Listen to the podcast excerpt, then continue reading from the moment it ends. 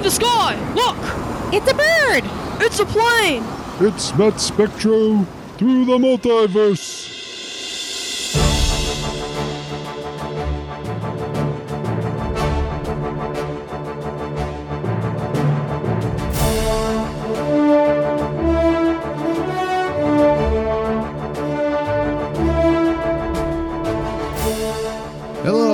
Thank you for joining us for another exciting episode of Matt Spectro Through the Multiverse. I'm your host, Matt Spectro, lifetime comic fan, lifetime animation fan, lifetime superhero fan, and you have tuned into the podcast exclusively talking comic book animation.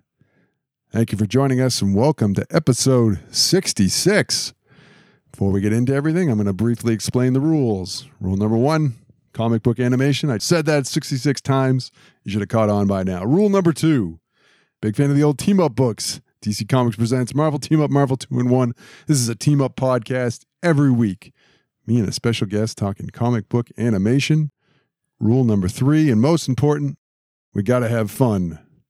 Like I said, welcome to episode sixty-six. Before we get into this week's topic, I'm going to bring my guest. This is pretty exciting. This is the first ever international episode of Matt Spectro. Oh, yeah. The first ever.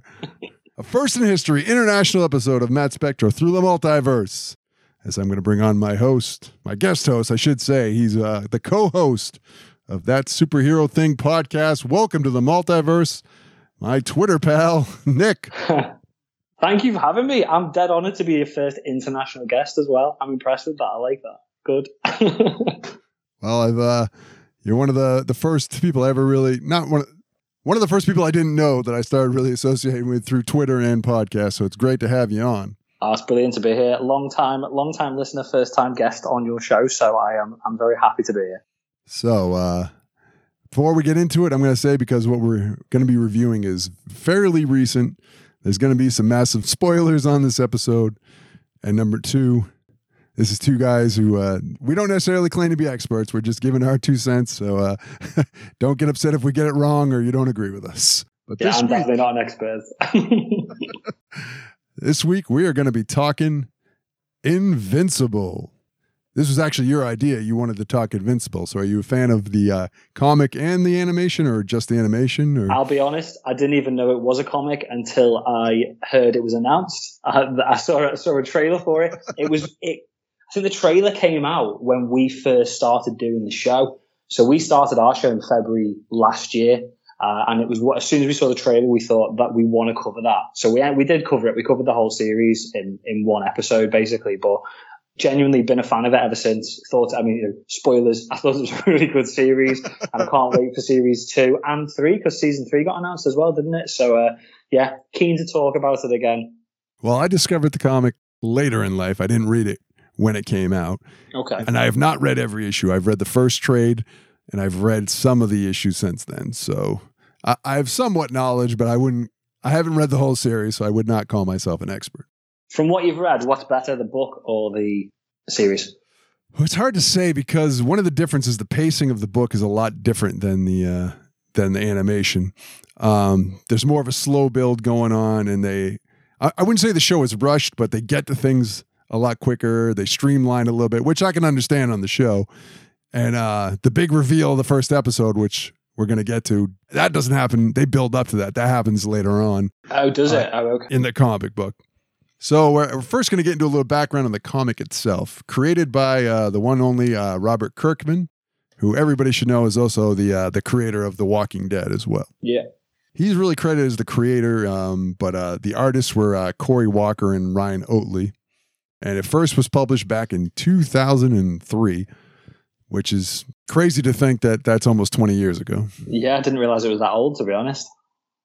Uh, Image Comics ran for one hundred forty-four issues, ended in two thousand eighteen. Now, at the time, uh, Jim Valentino, who's one of the guys running Image, uh, he had wanted Kirkman to do something for him. And I believe he originally had pitched... Uh, Seance Dog, or is it Science Dog? Yeah. Which is a talking mystery solving dog, which I got to be honest, uh, I like Invincible, but that, that's something I, I wouldn't mind uh, reading. Yeah, I'd be all right with that. I, he, well, again, spoilers, he cameos in the to a degree cameos in the series, doesn't he? So uh, yeah, I didn't, and again, I didn't even know. I thought it was just something that was written for the for the T V series, to be honest. And I guess Valentino came back to him and said, "Yeah, we like you guys and want to work with you, but uh, not that much." t- talking mystery solving dogs. Can you come up with something better than that? So uh, Kirkman has joked that Invincible actually kind of came up on the fly, because once their talking dog comic got rejected, they had to come up with something else. Something else quick, yeah. And it came up with Invincible. Now, he says that it comes from, uh, he was always a fan of uh, teenage superheroes. And he said back when uh, this was created, there weren't a lot of them running around. Um, it's hard for me to put my head back to that time period. I, I, I think Tim Drake had his own series going. I think the Young Justice comic book was probably being published back in two thousand three. But, I mean, Marvel didn't really... I can't think of any Marvel teen superheroes. Maybe at Ultimate Spider-Man, maybe it started at that point. Okay, yeah, that sounds about right. I mean, I'm not, we don't, I don't read many comics, to be honest. We're more sort of like into it since the T V series and the uh, and the movies. But uh, yeah, it's good to get a bit of an understanding of sort of like where it's come from, definitely. Um, and uh, what he wanted to do was uh, he wanted to. I, it gets overused, the term now, of the deconstruction of the superheroes, but uh, yeah. He wanted to kind of deconstruct, but more in the sense of just make it like the Marvel Universe, but, you know, where things happen that never really happened in Marvel. Like the fight scenes in particular are, yeah. parti- are particularly uh, ridiculous in, a, in a good way. What I do like about it, and especially the, the cartoon, which we're going to get into, is... Uh, you actually see real ramifications from these incredibly powered super beings beating the crap out of each other. Like so often in comics, and the M C U particularly is a complaint of mine, is no matter what your powers are, your bones don't seem to break. You seem to be able to like fall three stories, land on a car, and like nothing even happens. Yeah. It's a stupid way of probably saying it, but it's, it's quite grounded for, for a superhero cartoon, which doesn't sound right, but it but it is. It's more. It's as realistic as you can get, I suppose, without being boring. And Kirkman says about the comic and the animation that part of it is uh, he has a love for actual superheroes, and it does actually show in the material, like as opposed to the the Boys comic book, where Garth Ennis's disdain for superhero is clear on yeah. pretty much every single page. So it started where it was actually going to be a live action film that uh, Evan Goldberg and Seth Rogen were going to produce, their production company. And supposedly they're still, their production company supposedly is still in the development stage of an Invincible film. Okay. Uh, whether or not that'll ever see the light of day is... Uh, nah. Yeah, it'd be interesting to see it, but I think they probably have to, with with them getting a se- at least a season two and three, I don't think they'd want to go down the route of, of releasing that now, but... If it's something that could come in the future, maybe that'd be decent. Uh, so I believe Robert Kirkman had signed an exclusive deal with Amazon Prime where he was going to produce some material. And one of the things was uh, the Invincible cartoon. Uh, the animators are Wind, Sun, Sky, and the producers are Point Grey Pictures, Skybound Entertainment, and Amazon Studios. And he has a hand in, uh, unlike some of the writers kind of pass it off on sometimes, he has a hand in the development and some of the writing of the show. In fact, he wrote the first episode. Right, okay. So we're going to go back to, not that far, we're going to go back to the first episode, which was called It's About Time, released March twenty-fifth, twenty twenty-one. That was fairly recent to your uh, your podcast uh, debuting. It was, right? Yeah. It was we- weeks into our podcast debut, and I think this was like episode ten or twelve that we did. So, uh, yeah, it was very early days. Don't go back and listen to it, listeners. It wasn't very good. It's not particularly good now, but we're better. Getting better every time. Now, uh, Seth, like I said, Seth Rogen and Evan Goldberg are also the executive producers of the animated show. The showrunner is a uh, Simon. Uh, I'm going to try not to butcher this. Raca Racio. I don't know. It's spelled R A C I O P P A. How do you think that's pronounced? No idea. I'm not even going to agree with it. Simon, no, uh, you do it. I'm gonna go uh, Ra- Racioppa. That's what I'm gonna go with. Sounds good. Let's go with that. The series ran eight episodes. Like I said, the first episode was written by Robert Kirkman uh, and also directed by uh, Robert Valley. Um, so you went into this cold. You didn't really know anything about Invincible when you watched it the first time?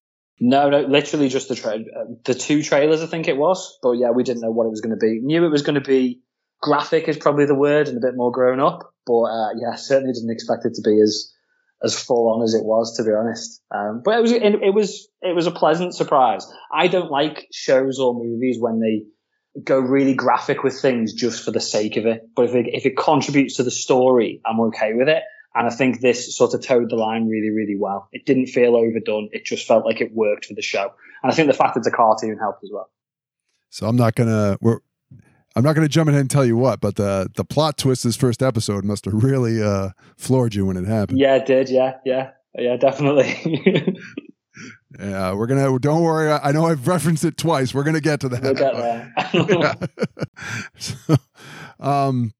Now, uh, we're going to go over some of the principal characters. Um, I think uh, the comic and the show, I think what's, uh, like I said, what I think is really good about all of this is that it's it's a good mix of the fantastical nature of superhero comics, but also uh, grounded in reality, but not the, I, I hate the trope of, to be realistic, everybody's got to be an asshole and everybody's got to, like, it doesn't fall under that trap. It's not dark. That's the thing. Normally when you get, when, when you get something that's realistic, it's dark and gritty. And this isn't. It's like you just said, it, it is still fantastical, but it brings in that element of realness. And I think that's why it's different to anything we've had. It's a good mix between the fantastical and the more adult stuff. So I think that's why it appealed to so many people, because it was so different. And it's why it was so memorable as well. It could have been easy to fall into the trap of not taking itself seriously, but the fact that, yes, it takes itself seriously, really lends to the quality of uh, the comic and the and the show. Now, there's been some differences. I I'm not I'm not going to be giving you a checklist because I haven't read every issue. Uh, there's uh, it's like more streamlined. Some of the things happen quicker, out of order on the cartoon compared to the comic. There was some uh, race swapping done. Uh, I believe Amber is not, if I remember correctly. It's been a while since I read it, but Amber is not black in the comic book. And uh, okay, I'm pretty sure. Uh, And Mark Grayson is not uh, biracial as well. Um, oh, right. Those are additions to the uh, to the comic. Do you remember uh, the debate on social media? How some people hated Amber, hated that character with a passion. Like that was a don't real... remember that. No, no. Why? Just because of the, just because of the character, or yeah, some people thought she was just uh, like was just like yelling and nasty and was bitching for no reason and all that. I don't. I don't remember that. I don't remember it massively because I think because there's so many massive, memorable characters in the series. I, I don't remember, but um, I'll see what see what happens in episode one again. I kind of stood up for her. I figured like what she's going through, and the guy's keeping secrets, and he's not very reliable. Like yeah, yeah. Like who wouldn't get in a relationship and get mad about that? Exactly, and again, it's probably more realistic as well. So, uh, Invincible himself, Mark Grayson, he's voiced by uh, Steven Yeun. Mm-hmm. I apologize if I said the name wrong. Most famously, everyone should know he played Glenn on The Walking Dead. He did. But he's also done some voice acting. He's been in some, uh, he was in Voltron, Legendary Defender, and Stretch Armstrong. Oh, so right, okay. A, yeah, he's not new to voice acting as well. No. Omni-Man is uh, voiced by the the great J K. Simon. I can't say the great J K. Simmons, who everyone should know has played J. Jonah Jameson in the original Spider-Man trilogy. Uh, they brought him back for the uh, the Tom Holland trilogy. He's voiced He's that good. I wasn't until I started doing the show that I really realized that they've brought him back to voice J J J like over numerous uh, Spider-Man cartoons. I didn't know that. Yeah, he was on I think uh, Ultimate Spider-Man. I think uh, either Spectacular or one of the other uh, Spider-Mans that they brought him back. He also played Commissioner Gordon in the Snyderverse. He did. And, and he did. He was playing Commissioner Gordon in the Batgirl movie as well, yeah. But we weren't talking about that. Not apparently not anymore. I, I refuse to believe that's never going to get released. They just I just cannot buy that's never going to get released. But who who knows? And uh, who knows? And I'm uh, we're, we're watching episode one. It's about time. So we're only going over the the characters that appear on that episode. Not the, so we're going to leave some people out. Don't don't freak out on me. Debbie Grayson is voiced by uh, Sandra Oh. Her most famous role, to my knowledge, is uh, Christina Yang on Grey's Anatomy. I believe so, yeah. Anthony's my. a big fan of uh, Anthony, my co-host, is a big fan of Grey's Anatomy. Never watched an episode personally, but I believe it's really good. My my wife loves it, so I've seen it. Yeah, okay, there episode. You go. And uh, she also voiced uh, Castapella on the new She-Ra cartoon. Oh, okay. Not seen that either. I have not. I've seen the original. Uh, um, as have I. I've not seen the new one. Another show that caused a big shitstorm on the, on Twitter. But, but these days, what what doesn't cause a shitstorm on social media? Exactly. Now, his best friend, William Clockwell, he's voiced by an Andrew Runnels. He has done a lot of, uh, I had never really heard of him, but he's done a lot of voice work. He, done, uh, he His biggest claim to fame was he was in the original uh, run of the Book of Mormon on Broadway. Okay. But he's done a bunch of voice work for uh, uh, animes dubbed English. He also voiced on uh, the nineties cartoon Street Sharks. You might be Street too- Sharks. I remember Street Sharks. He did voices on the Pokemon anim- uh, dubbing. He also was uh he does a voice on Big Mouth as well. So. Oh, okay, yeah, yeah, I've seen that as well. He's kind of a minor character, but uh, because of who does his voice, I had to mention him. Art Rosenbaum, voiced by the one, the only Luke Skywalker himself. Yes, Mark, ha- Mark Hamill. That was a surprise. I think at this point, if you're doing a cartoon that isn't strictly at kids, you're you're contractually obligated to include Mark Mark Hamill. I believe that. I mean, lots of other great people show up and appear, but uh, those are basically the the main players of this episode that we're going to watch. It's about time. Now, I haven't watched this since it debuted over a year ago, so it's uh, it's going to be interesting to watch it again. So, on that note, we are going to take a break, and we're going to watch Invincible. It's about time. Don't go anywhere. We'll be right back. Doctor Pirano's attacking the city! Time to fly! Shark attack! Shark attack! Street sharks! Jetpack Jam fires up his new jetpack to battle Piranoid with his liquid laser gun! Bends! Sky surfs in! Reptile shoots his blood-sucking eels! But wait! Slugger Slamu to the rescue! They're no match for the Street Sharks! Street Shark figures, each sold separately, only from Mattel!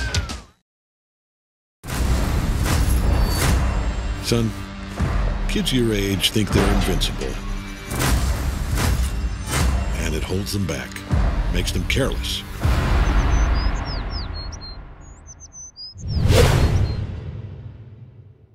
You hear it? I do. Were you nervous? A little.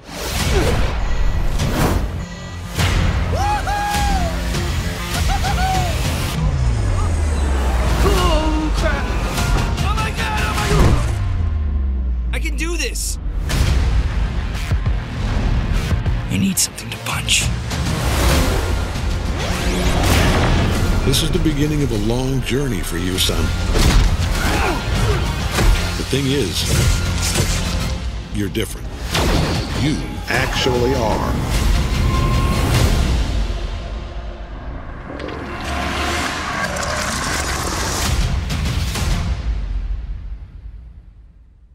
Three weeks from tonight. I told you never to page me at the hospital. Grey's Anatomy returns with an all-new episode. There was an accident. With a life-changing moment. Things don't just happen, kids. I don't know. For these doctors. I cannot trust you. And everyone. Are we together or are we not? In their world. Do you want me to stand here talking to you or save your baby's life? It's the Golden Globe nominee for Best Drama. An all-new episode of Grey's Anatomy three weeks from tonight after an all-new Ugly Betty on A B C. Meanwhile, at the Podcast of Justice.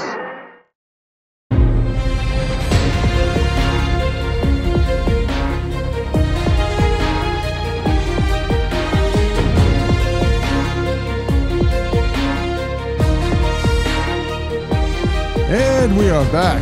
And we just watched Invincible.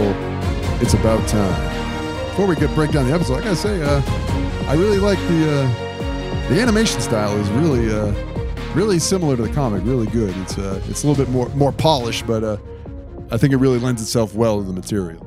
Yeah, I, do you know what? I, I know, I know. Obviously, you're going to go into the episode in a bit more detail, but it is more polished. But I, I couldn't help but see that in a couple of places where characters were maybe getting a bit angry, it looked like it got a little bit less polished, and I wondered whether that was a like a, a an artistic choice to make the characters look a bit more frenzied. Hopefully, hopefully, it's not just cheap animation, but uh, but yeah, I thought that if that's what they were going for, I liked it. I appreciated that little twist. Uh, so we got a big opening scene where uh, the Mauler Twins. Uh, they show up to attack the White House. Yeah. I mean, good Lord, right, right off the bat, we're, uh, we're attacking. I always thought this about Marvel, D C, like the, how the Secret Service like can ever protect the president with this many menaces running around. Yeah, definitely. Yeah, they just ran straight past that one in the first five minutes of the episode. I like that. And the, the Mauler twins have a huge debate during the fight about which one is the real one, which one is a clone, which seems to be a, a running gag throughout the episode. Yeah, definitely. They say how uh, it's not enough to kill the president. They got to make a spectacle so they can show everyone that he is not safe. They have a big fight with the, the Guardians of the Globe, which is basically their version of the Justice League. It is pretty much all pretty much voiced by the, uh, the Walking Dead cast. Yeah. All members of the Walking Dead cast. Uh, they got um, Red Rush, The Immortal. Yeah, so I think Red Rush was Michael Cudlitz, um, who's Abraham. They had The Immortal, which was Ross Marquand, which who uh, was um, Aaron, is it, from Walking Dead? And the Red uh, Skull. I believe so, yeah. Yeah, and then who else did they have? They had War Woman, which was Lauren War Cohan. Woman. Dark, uh, was it Darkwing? Darkwing was Lenny James. Oh, yeah. Uh, and then they had Martian Man, which was Chad L. Coleman. And then Green Ghost, which was Sonequa Martin Green as well. So it's just, it's it's it's just, it, it's made by the same guys who made The Walking Dead, isn't it, to a degree? So it made sense that they brought them back to reunite with Glenn. And uh, Omni-Man is kind of like an honorary member. He shows up during the fight. Kind of, yeah. Comics really love uh, tributes and knockoffs of the Justice League when you, when you really think about it. The Immortal, I particularly like. I believe in the comic, they later on revealed that the Immortal was Abraham Lincoln. Oh, do they? I like that. I can see it. I can see it. But yeah, good shout that. Uh, which I'm hoping, I'm hoping that's going to come up on the on the cartoon at some point. Yeah, that'd be good. Because I do remember a later episode they did a whole flashback to his history where he was basically like Vandal Savage, where he's been alive, the Immortal, forever. He was, yeah, yeah. So I don't remember I'm, him being Abraham Lincoln though, but I'd be all right with that. I'm hoping that they're going to bring that up. Fight. Spoilers for season two. Yeah, exactly. The fight is uh, is uh, pretty awesome, very superhero-ish. There's a great scene where uh, Red Rush runs a lot of people away to safety where yeah. he does it too fast, so they all end up puking. Yeah, that's kind of... Again, realism is what you want. Well, I got to think. I mean, if you could suddenly, on a vehicle that's going like the speed of sound, like uh, that's got to wreak havoc on your system. Exactly, exactly. We switched to Mark's house where originally he's sitting on the toilet and his mother, his mother barges in. Reading Seance Dog. Yeah, reading Seance Dog. News in there. And uh, he ends up watching it on the news, the White House, and his his mother just like blows it off like it's nothing. Like, ah, uh, they build that, they rebuild that White House twice a year. Exactly. Yeah. I always, uh, not as a kid, but as an adult, I always got on my nerves that we always had the same president in the real world as the comics because. If you had things like superheroes, that'd be, I, I think it would change the course of who actually got elected pre- president. Just a bit. Yeah. Just a bit.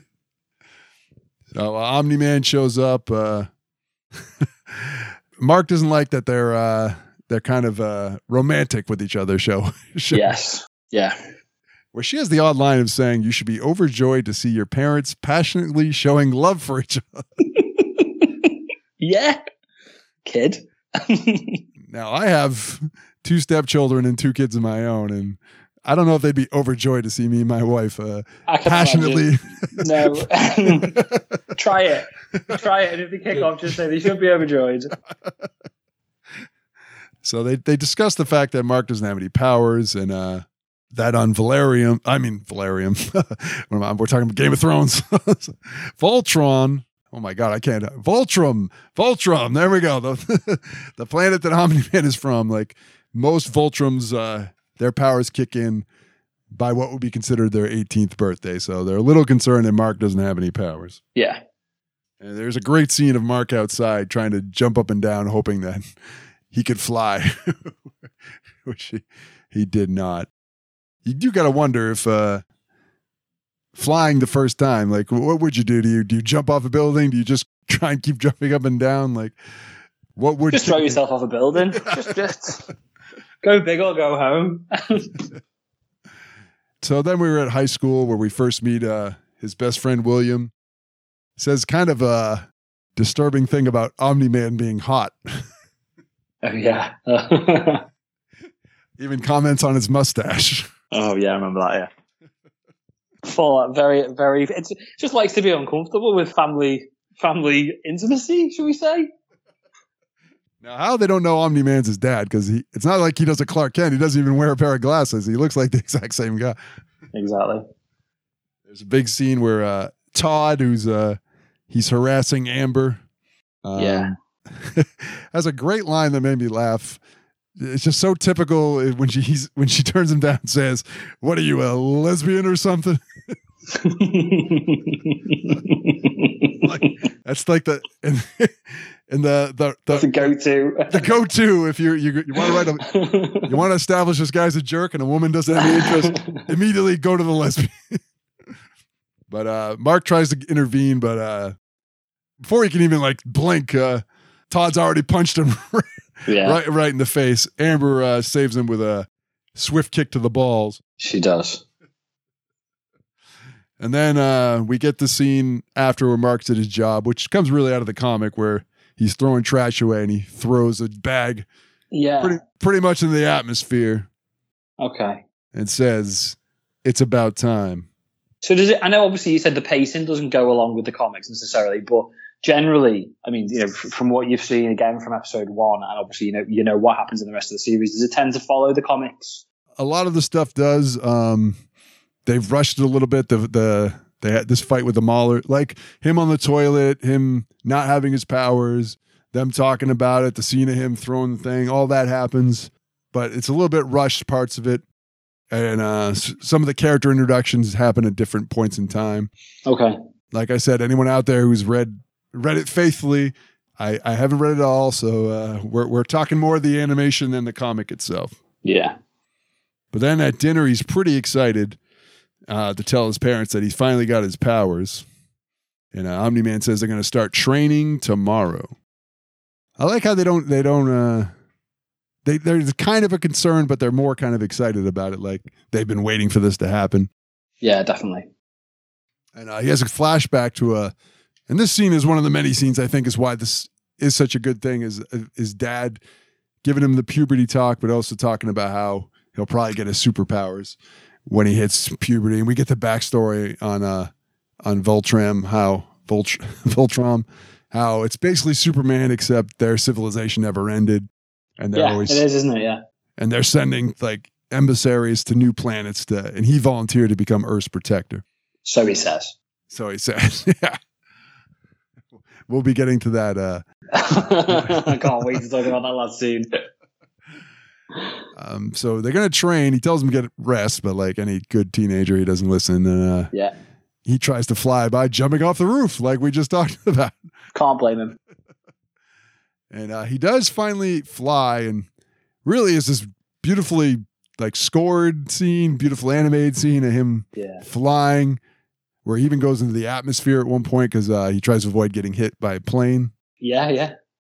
I think the music really helps because the music is very heroic, very like original Superman movie kind of score, which I think really lends to to just you getting into what's going on. Like, yeah, it's a good callback, isn't it? Anything, anything that sort of brings back that sort of memory, and especially when you've got a show which is so different in some ways. It's sort of bringing it back to the fact that it is a superhero, not a movie, but T V series. And I think it tries to sort of lull you into a false sense of security of this is your old style Superman superhero movie, so that when it throws stuff at you like the end scene, it's more of a shock. And uh, I think it also, uh, we really all can identify with what someone would do if they suddenly did get superpowers, even if they were ready for it. Definitely. He does run out of oxygen, which uh, causes him to crash, which pretty much causes a huge crater in the ground every time he does. Yeah. And uh, then we flip to the next morning where he does the actual training. He's trying to teach him to fly, saying how essentially he's like when a baby first learns to walk, it's the same type of thing. You got to learn how to fly. Makes sense. You need to relax your muscles. And he says how it's like peeing your pants on purpose. It's impossible. I haven't tried it. I was tempted. And then they have a great scene where he tells him to land, but uh, not only can he not slow down, he can't land, period, and crashes and causes another crater. Yeah. Actually, even though he's like kind of invulnerable, he's actually in pain a lot of times when these things happen. Yeah, again, it's a realism, isn't it? Yeah, that's what I think anyway.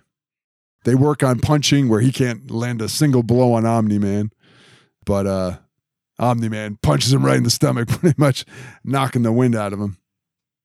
He does apologize, uh, but uh, he says, tries to give him a speech about how, you know, in these real life supervillain things, nobody's going to hold back. He's probably right, but it's pro- early days at the same time. Do you know what I mean? It's the fir- first training session. He just punches him straight in the gut. It's like, you're going to teach him, but maybe slow down a little bit. Yeah, that'd be kind of like if your son wanted to box and the first sparring lesson, you like punched him as hard as you could. Exactly, exactly, yeah. Get used to it, son. And when they get back, his mom asks him if maybe he pushed him too far. And Omni-Man at this point gets really angry, like, uh, yeah, are you questioning me? And uh, she uh, is a little taken back by it. Stands up to him, though. Does stand up to him, which I like. She doesn't ever... Uh, cower in fear. She, from Not him, at all. him or Mark, she actually is, I think, written really well as of a of a woman with no powers dealing with a fantastical word where both her son and husband do have superpowers. Definitely. After uh, Omni-Man kind of calms down, he does say that maybe things would be better if Mark never got his powers, which at the time, this is also a good twist. This is good to set up the twist because you, you kind of think that he's just like a concerned father, but we're going to get into it soon. Yes. Why? Why, why he really doesn't like the fact, like his life might be better without the powers. Yeah. Next day at school, the classic superhero bully scene where so the, the guy getting picked on has powers and he's going to stand up to the bully, and Todd hits him a bunch of times, but it has no effect. And then he does the classic, calls him a freak, just like in Spider-Man one. Where exactly. To- yeah, that's exactly what I was thinking about. Yeah. When uh, Tobey Maguire beat up Flash Thompson and they all called him a freak. Next scene we get is him uh, with, uh, he has a terrible makeshift costume with like a yellow bandana over the face, and goggles, just terrible. There's uh, two criminals with basically a kind of a version of the Thing helping them escape. Titan, uh, his name is, I think he's voiced by uh, Mahershala, Mahershala Ali, which is, I, uh, who's obviously going to be Blade. Yeah, I, to you. So again, another big name, isn't it? Yeah, the, a lot of big names. Also, uh, Walter Goggins is going to show up doing a voice later on. He I does, believe. doesn't he? Yeah. yeah. Ezra Miller, I think, uh, does a voice later on in the show. Is so. Ezra Miller in this? yeah. Not in this so, episode. Not this episode, but these are key people that show up through the course. I think Clancy Brown does a voice on this Clancy as Brown well. Does, doesn't he? Ah, oh, who does who does Ezra Miller play? I'm not. Oh, I don't know who he is. D A. Sinclair, apparently. But yeah, yeah. No, I didn't know that. Didn't know that. The Rockman said, asked who the hell he is. And he says, uh, still working on that. You got any suggestions? Which he says, Captain Guy, who's got a hole punched through him. Which he says doesn't really roll off the tongue. Um, Not really. That almost sounds like a like a, a manga or an uh, anime character, you know, Captain Guy, Guy, Guy got a hole punched through. Yeah, yeah, I could, I'd go with that. And after he beats uh, Titan, he says that uh, maybe I should call myself Ass Kicker. But he decides that's too willfully childless. Yeah, I think it's good. They have an encounter with Omni-Man where he says he uh, might have jumped a few steps, and Grayson gets a... Uh, Really, Mark Grayson gets really hot that he wants him to, he wants to prove Omni-Man wrong, that he's got what it's taken, and he wants him to hit him. Yeah, he does, doesn't he? Yeah. And uh, kind of a good scene where he kind of breaks down, just explaining that uh, he just wants to be like Omni-Man. He wants to prove he could be like him, which I think is another example of really good writing of not everyone, but most males want to be like their father, regardless of what their father is. So I think I think that really establishes a good relationship between the two of them. I know obviously this is a superhero cartoon at the end of the day, but it's quite deep at the same time when you think about it. It's got it's got really sort of deep tones under it. So the whole thing about him wanting to be his dad, obviously we know where it goes, and he is becoming his dad, but he has to sort of try and stop himself from becoming his dad. Even when he has the encounter with his mum in the yard, and he says to she says, "Get inside," and he says, "Make me." That's his dad coming through, but even subconsciously, he doesn't know his dad is like that, but it's like the real Omni-Man's coming through. And I think it's quite a good, obviously, you know, no spoilers for where it goes, but where it does go, it's a, as well as a physical battle, it's an emotional battle as well. Sorry, I went really deep there, but go on. no, no, that's fine. That's why you're on the show, to add your expertise. I wouldn't go as far as expertise, Matt. So uh, we go to the tailor shop. We first meet Art Rosenbaum, who has a room full of superhero costumes. He's basically, uh, uh, what's that girl's name from The Incredibles? Uh, Edna, Edna Mode. Yes. Edna Mode. He's basically Edna Mode, where he's got, he makes all the costumes for the superheroes. He's got a bunch. They first give him a costume kind of similar to the Invincible costume, but it's orange and yellow. Yeah. Uh, he says it's uh, loud, and Omni-Man says, not your best work even. Uh, and he says he's looking for something a little more iconic, which uh, he tells him is, uh, that's what everybody says. I can imagine. He says to come up with a name, because then he can design the costume around a name. I could see that, even though some people design their name around the powers, and then they then they go to the costume. But yeah, makes sense. And then we have the conversation where, well, we switch to him trying to practice and he crashing into the backyard, where we get that scene with his mom where his mom tells him to, tells his mom to make him get back in the yard. And she says how, uh, you know, that does that ask him if it makes him feel strong to, to know that she can't do anything physically to him, which kind of snaps him out of it, which, uh, definitely you know, back straight down, doesn't he? She gives a story about how, uh, it used to be her and her son, they were the normal ones, and their dad was Omni-Man, and now it looks like it's just going to be her on the side. And uh, he even says a line about how uh, he's no longer nothing special like his mom. I didn't, didn't get that bad, no. Yeah. He says, I'm nothing special just like you, which I, I know what he's saying, but you know, obviously anybody would take that. As, Not worded the best way, but yeah, fair enough. Not a compliment. No.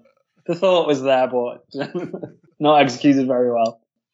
And then uh, they have a scene of uh, they're playing catch around the world, where they're backs to each other and they're basically throwing the baseball all the way around the atmosphere, which is a pretty cool scene. He gives them a really good pep talk about, you know, life and being a superhero, and how, like most teenagers, he thinks he's invincible, but unlike the rest of them, you actually are invincible. Yes. Some might disagree. It's a bit cheesy, but I think it's actually a good way to set up coming up with the name. How else are you going to come up with the name Invincible? He can either go down the really cocky route of just thinking he's the big I am, which is not the character of Mark, or you can go down this route where it's sort of just slipped into conversation, and I think he went with the better choice.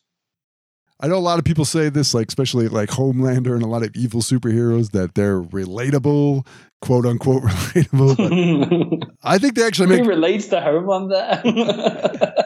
I think they make Omni-Man a better example of a somewhat relatable Superman knockoff who isn't the best intentions all the time. Yeah, definitely. I mean, he doesn't come across in this, again, you know, talking about the series, but certainly in this first episode, he doesn't come across as the whole thing's fake like Homelander does. He, it comes across as he's really sort of struggling with the idea of not being the hero that his son thinks he is, but also that the dad that his son thinks he is. So it's definitely much more relatable, and I think that's why it... I mean, not to say that Homelander doesn't work, because Homelander's a fantastic character, but again, it's something a bit different, isn't it? Well, yeah, I mean, Homelander works in the way he's intended to work, but...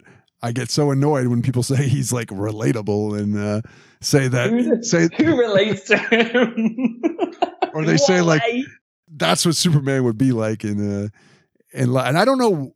I can see that. But, I can see yeah. depending on who got the powers that someone could be just like that as Superman, but I don't know where at what point in comics they got the idea that being an asshole is is realistic and relatable. Like there are plenty of people I know who aren't assholes. No, exactly. Yeah, I think it's it's showing what power the power would do though, and how easy it would be to turn. But yeah, I like to think I like to think that a lot of people wouldn't turn into Homelander if they had the powers. But yeah, you you never know. Hopefully, we will never know. So the the next scene is a really really good scene, well animated, well scored, where Invincible's in his new is the classic blue and yellow costume. He's flying around the city.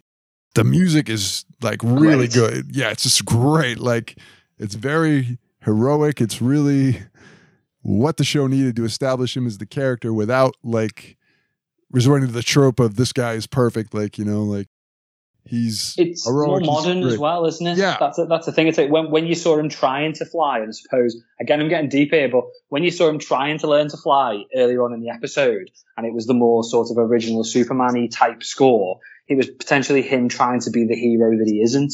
And now he's his own hero, and he's got a more modern tune and a more modern theme, and it's working for him this time. And I think the the difference between the two, the contrast of the two, is really good. And I think that the show really wouldn't work if they didn't do a lot to make Mark seem like a heroic person. Exactly. Like flaws like anybody else, but at his core, you know. Trying to do the right thing. Trying to, exactly. Yeah. And then he gets into a fight with a, a guy who's essentially Claw from the Marvel Universe. Like he's, yeah. he's got the giant cannon arm. yeah. And uh, he pretty much, uh, the guy doesn't give him any trouble. Mark pretty much defeats him easily. I loved it when the guy was talking to the police and the police are shooting him and he turns around and he's like, I've just shot a hole in a building. What are you doing trying to beat me? Like, guys, guys, don't be stupid. I always wondered how much they pay these cops in these comic book worlds. Like, I don't know, not enough. Because you, what are you going to do to these guys? And then uh, he tells him that he might as well give it up. And the great ending line where... when he asks who he is and he says, I'm, and then the name Invincible shoots on the screen. The title card's full the title card. Into the episode. And you get the, you get the little blood splatter on the Invincible. Now, when I was researching the episode, I didn't realize this uh, until, but apparently the blood is a little bit more every episode. It does, yeah, until you get to the the last episode where you just yeah. can't see, you can't see the Invincible logo anymore. It gets now, more and more every episode. I noticed it on the final episode, but I didn't notice it going into it, where they basically essentially were trying to get across that things were going to get worse and worse as the show progressed. Yeah, subtle clues.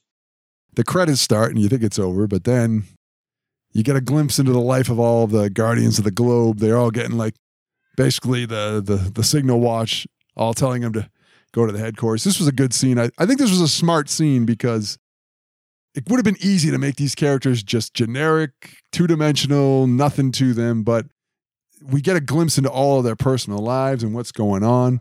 And it, it makes added the, to the shock value as well, didn't it? Because you don't think, especially with the, is it Martian Man, the green, the green one?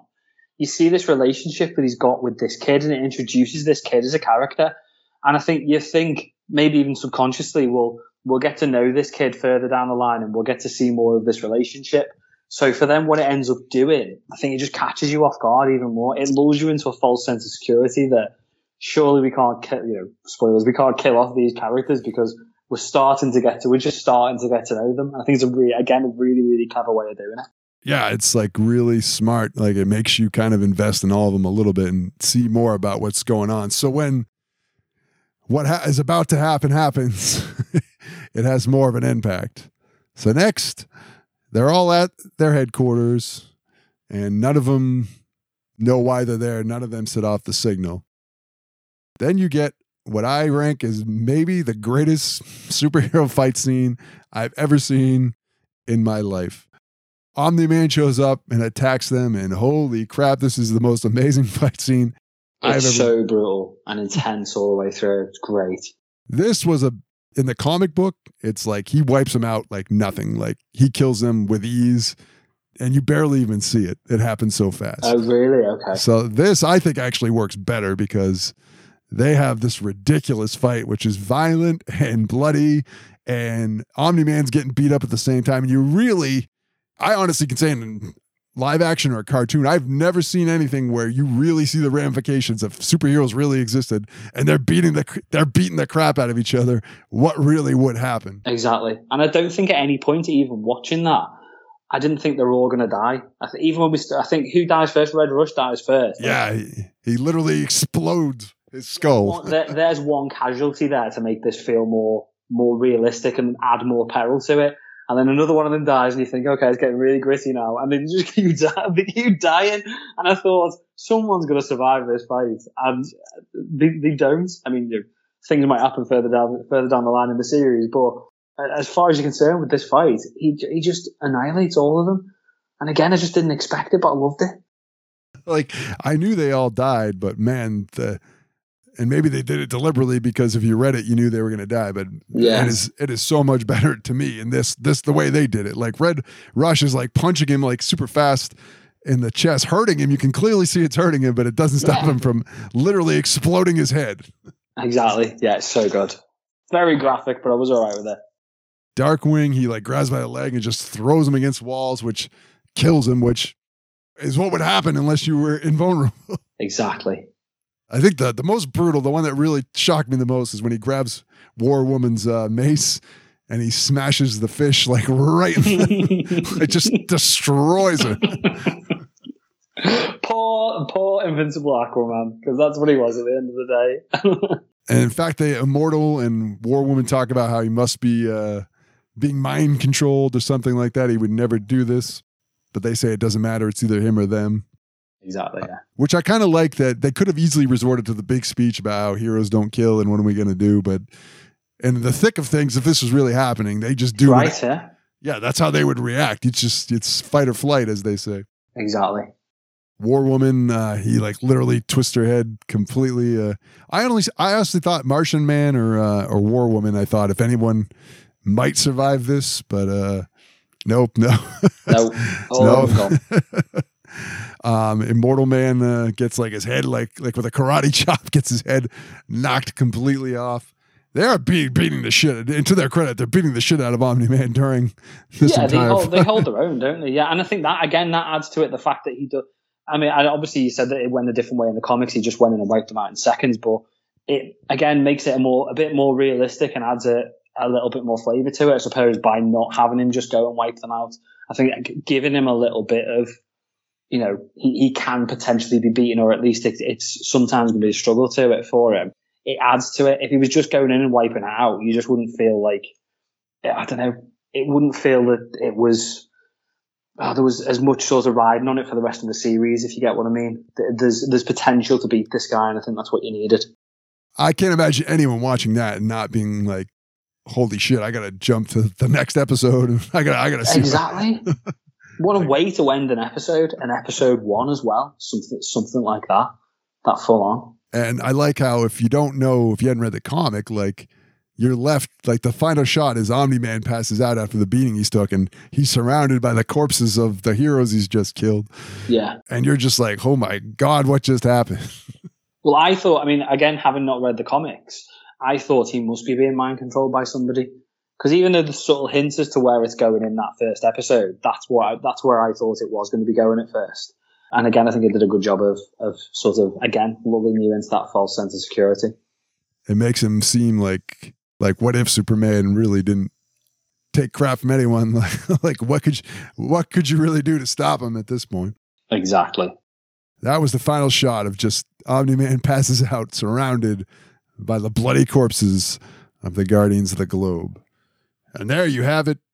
Invincible. It's about time. Crazy episode. Just even watching it again, the ending left me like, like One oh my, more. oh my God, what, what just happened? I know. Yeah. I'm going to watch episode two again in a minute. uh, but that's what, I mean, we're going to get into it more when we get to the ranking system, but that's what I think makes the show work so well is like, you've established Omni-Man really does have this like bond with his son. Like he really does have a, like a true bond with like, this is the only person on the planet that is like him. Yes. Which makes going in, going further makes the stakes to me seem like so much higher about what the hell, and what are you going to do to a guy who just wiped out seven superheroes? Like, Like, I think it was six superheroes, but you know what I mean? Wiped them out like they went through them like a hot knife through butter, as they say. Yeah, definitely, yeah. Before we get into all the details of what we liked and whatnot, we're going to go to our spectrometer.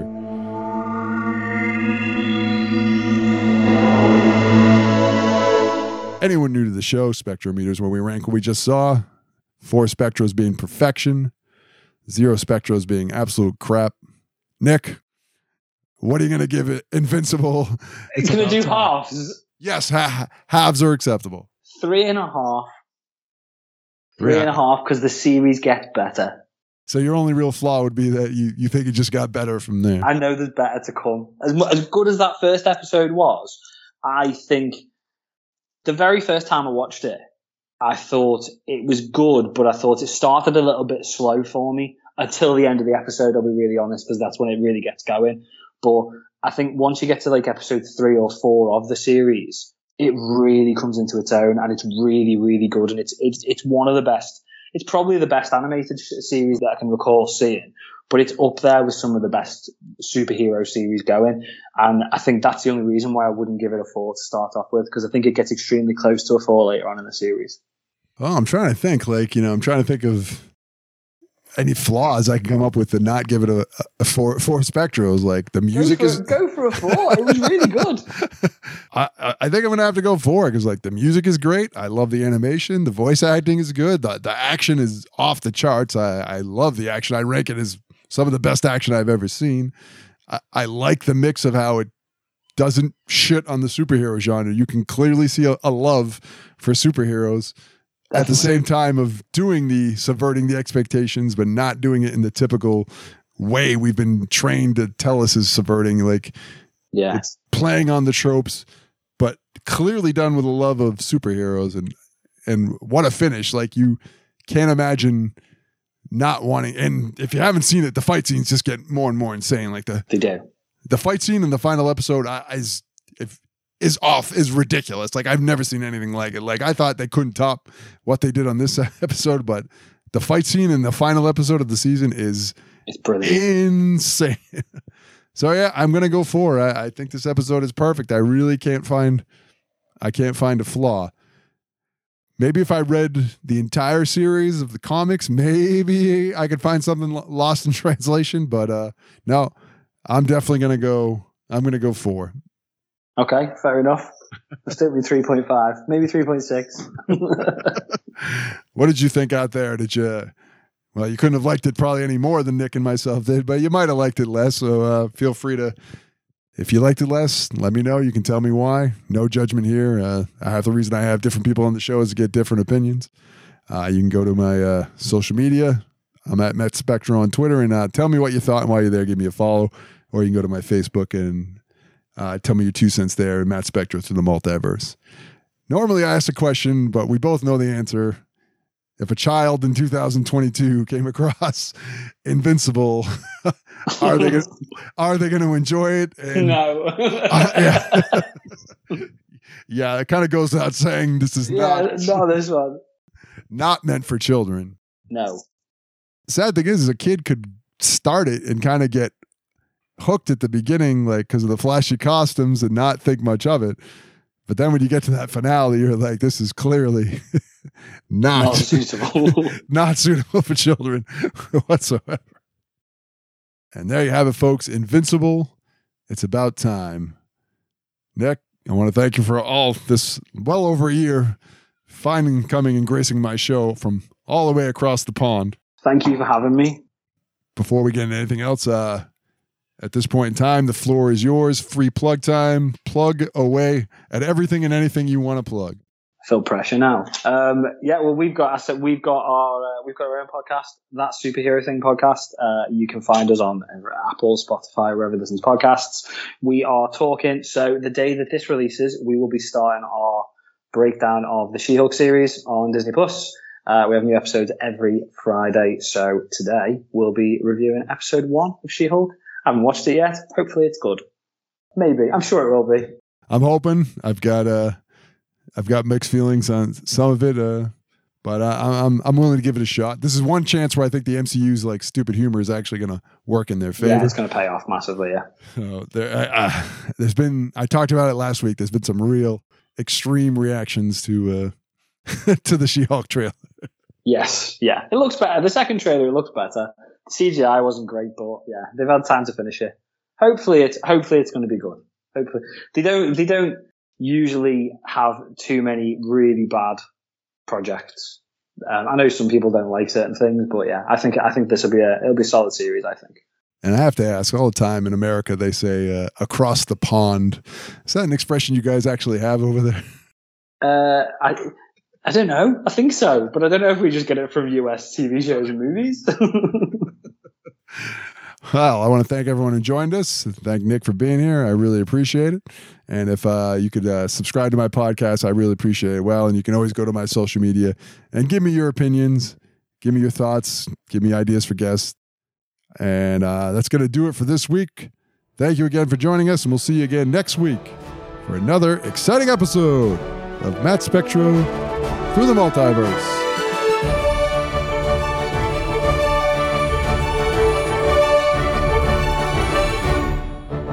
Excelsior!